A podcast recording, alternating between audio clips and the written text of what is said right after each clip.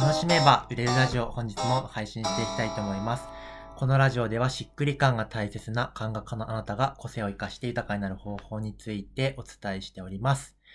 えー今日はですね、特別ゲストをお呼びしてます。特別ゲストはですね、あの、僕今実家にいるんですけど、あの、実家にですね、実はもう何十年も経営をしているですね、おばあちゃんがいるので、そうおばあちゃんをお呼びしてます。えーおばあちゃんの清野さよ子さんです。よろしくお願いします。よろしくお願いします。はい。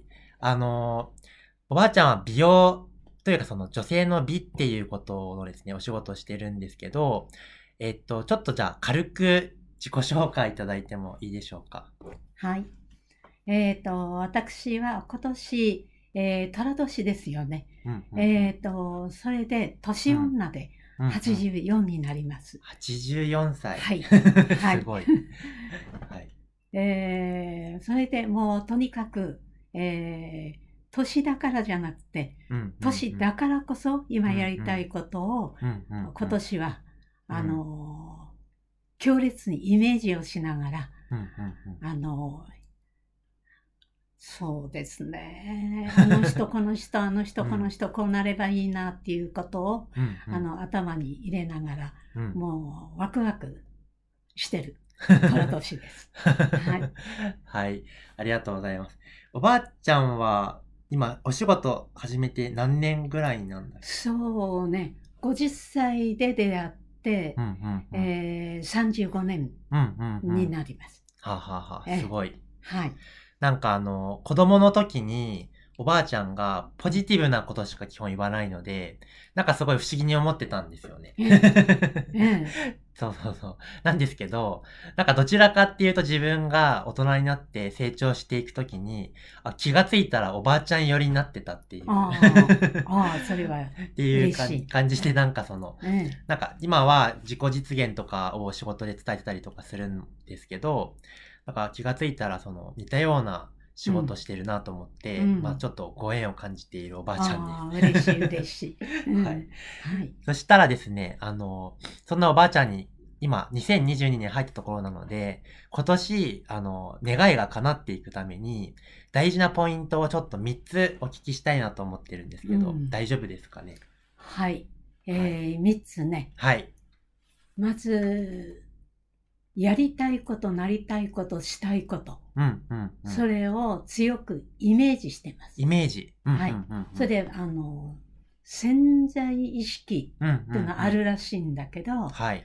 その潜在意識に強く、焼き付けるためにイメージを、うんうんまず朝起きて、うんうんうんその夢が叶ってるようなうんうんあー映像を頭の中に映画のように。なるほど。はい。うんそれを、あと、やりたいこと、なりたいこと、してあげたいことをうん日記に、のようになるほど。書いてます。はあ、はあはあ、それで、うんあとは三つ目は夜寝る前に、うん。えー今日やりたいと思ったことができてるかどうか。おー、うんなるほど。で、もしできてないとしたら、明日はじゃあ何をやればいいのか。うんうんうんうん。で、また、その書き留めて、はそれを次の朝また見たりとあ。。なるほど。その連続かな。はあ、はあはあ、え、ええっと、一つ目がイメージをすることで、うん二、つ目がそれを書くっていうこと。うん書くああ、なるほど。えそして三つ目が、えっと、毎日それを振り返って、はい明日はどうしようってことをええ考えるみたいな。できてること、できてないところ。うんうんうんうん。うんあななぜできてなかったか。はあはあはあじゃあそれを明日はどうしたらいいのかっていうのをしてるかな。へえ、すごい。毎日やってるんだ。え、毎日。ノートはもう何十冊にもなってる。はあ、はあはあはあ、えちょっとなんか一個一個聞いていこうかなと思うんですけど、ええ一個目のイメージするは、なんかおばあちゃんだったら、今日はなんかどんな朝イメージをしたんですか？あのね、今、私の中から経営者としてうんうん6人の方が独立していきました。はいはいはい。で、その中でまた新しい人が。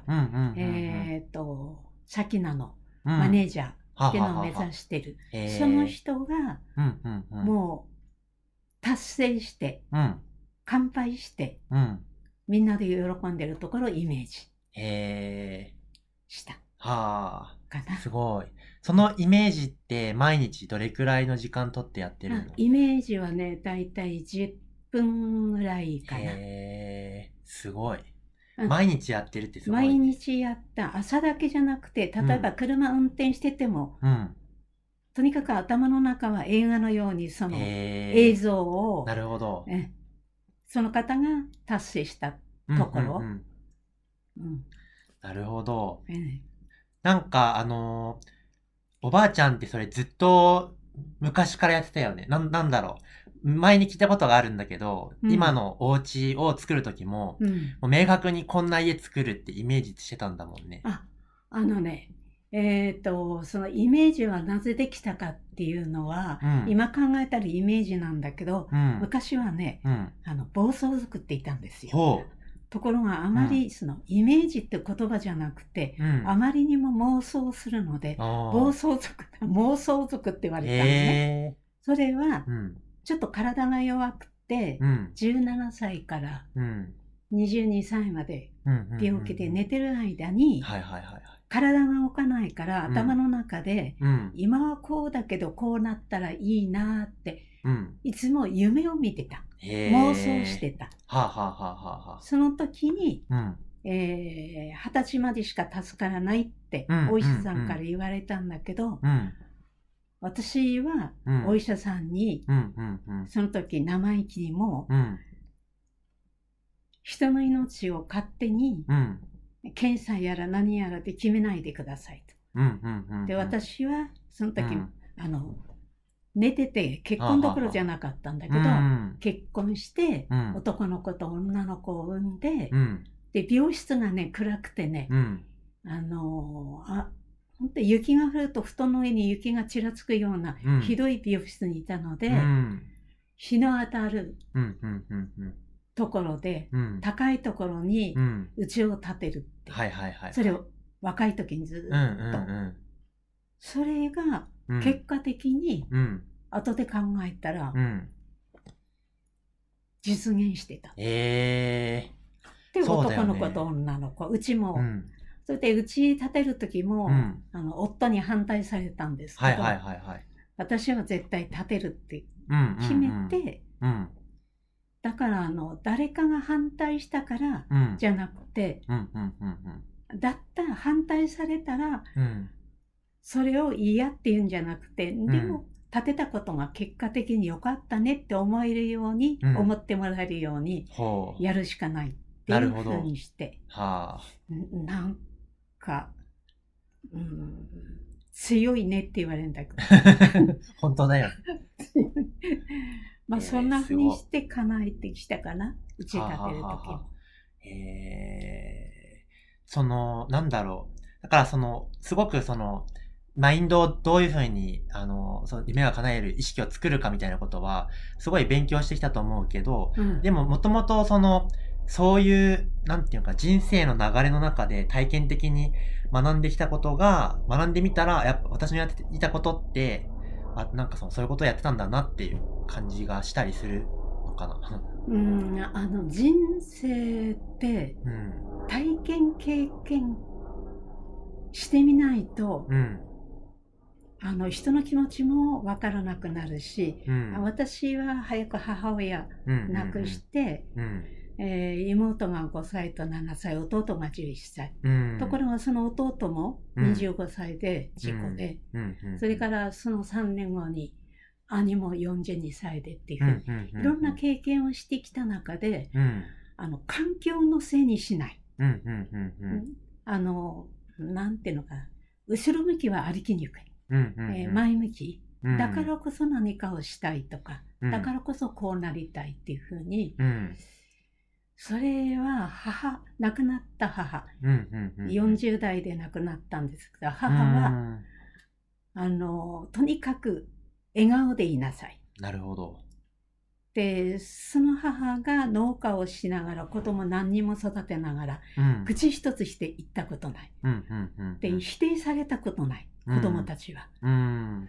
あのその母に憧れて、うん。えー母のようになれたらなっていうのは基本になるほど。だかな、へえ、うん、すご。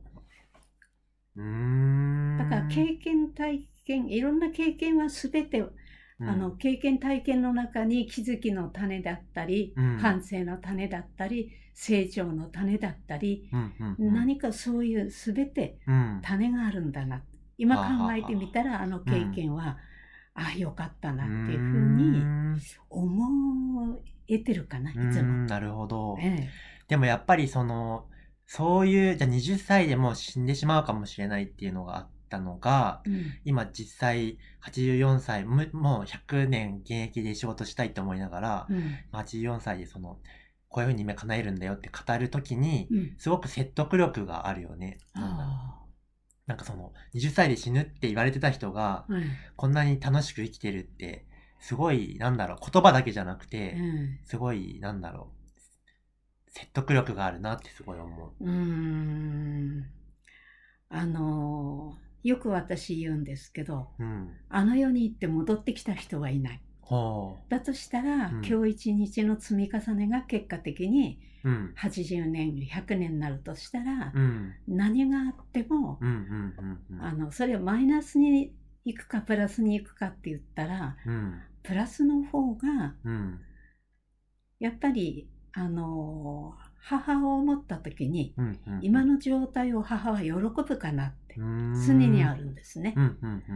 うん。なのであのやっぱりこういうことを母は言わないだろう。うん。うん。こんなこと言ったら母悲しむかなとうか、ん。何か基本に母親があって、うん。うん。うん。常にポジティブだった母親をうん。あのなんか背中にっていうか肩にいるうん。感じうん。うん。で過ごしてきてるかな。うん。うんん、なるほど。じゃあ、お母さんがなんかある意味、その最初のメンターっていうか、あね、人生の。それうんはうんそうだね。うーん。うん、一番大きいかな。えー、なるほど。ええそっか。じゃあ、そういうふうになんか、えー、まあ、メンターがいて、まあ、妄想している若い頃があって、で、その、じゃあ、もともとその夢を描くっていうことが生きる糧だったし、なんかエネルギーだったっていうのがあって、うん。そしてそれが今形を変えて、うん。朝映画のように、まあその時間があったら映画のようにそれをイメージするっていう風に、まあ、ずっと一貫してそれをやってきたうんんだね。うん。うーん。あのー例えばこの仕事うん、なぜ仕事したかっていうとうん、実は大きな病気をな何回もしたうん、ことでうん、薬害で顔がシミだらけになって、はあはあ、首はあの伝染性軟属種っていううーん、それがあって薬を続けて真っ黒で、うん、うん、うん。、であの夫に言われた一言でうん、あのスイッチが入ったんですね。はあ、は何を言われたかっていうと、うん、まるで大和のオロチみたいな顔してとか、うあのうちの座敷カラス歩いてるみたいだって言われた時に、うん、うん、母はうん真っ黒い私を産んだわけじゃない。うん、うん、うん、だったら綺麗になりたい。でいろいろ探して綺麗になる方法を探したなん。ですけどなかなか見つからなかったうん、うん、うん。ところが探してると見つかるもので、えー長男今60近くになる長男、うんうんうん、まあ翔太の父親ですけど、うんうんうん、結婚する時のお仲人さんの肌がうん。1ヶ月前と肌違うなああ、なるほど。ってその一言、うん結婚式の打ち合わせの時うん。こんなこと聞いていいのかなと思ったんですけど、うん。うん。その一言が一生書いたえー、お肌変わりまましたね教えてくださいうんうんそれが今の綺麗になる仕事うん。うん、だけじゃなくて、うん、綺麗になることはきっかけではあ。実はうん。すごい人生がうんそこに待ってた、へっていうような今の仕事のきっすかけ。ですね。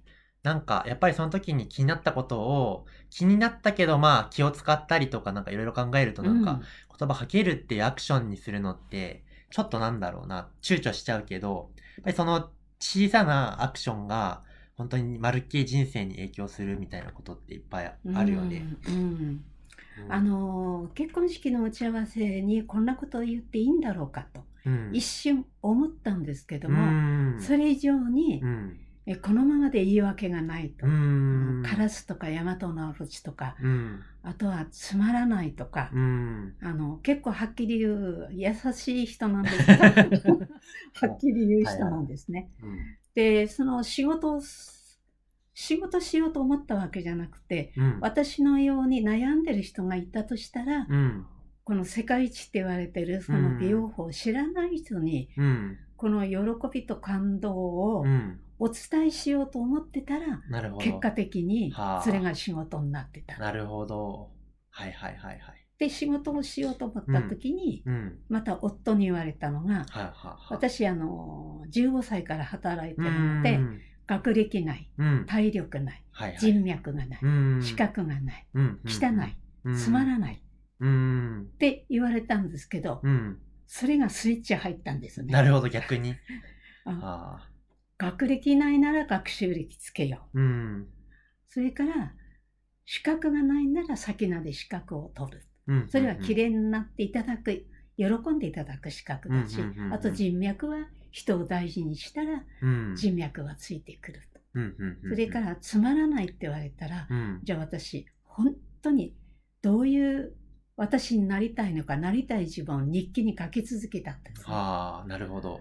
で、あの、その書き続けたことを一つ一つうん。できてるかできてないかとはあ、か、結果的にうん。その言われた夫に言われた言葉をクリアしようと思って、へで、え。先なにはうん。そういううん。なりたい自分がうんなれる方法を、セミナーっていうところで教えていただいたので。えーまあ80だからもういいんじゃないかっていう方いますけど、うん。あの先なんは年齢とか性別とか、学歴とか関係なく多くの人に喜んでいただくんならっていうことで、そういうことを環境を用意してくれてもらってるのでなるほど。生涯はあ、はあはあ、やりたいと思ってます。はあ、ありがとうございます。はい、えっと、今、一つ目のポイントちょっといろいろ聞いたんですけど、二つ目と三つ目をうんちょっともうちょっと聞きたいと思ってまして、うんただちょっとラジオが今、えー長くなってきたので、一旦区切りまして、はい、また、あの、明日ですね、お送りしたいと思います。はい、では、一旦終わります。また次の音声でお会いしましょう。はい、ありがとうございます。ありがとうございます。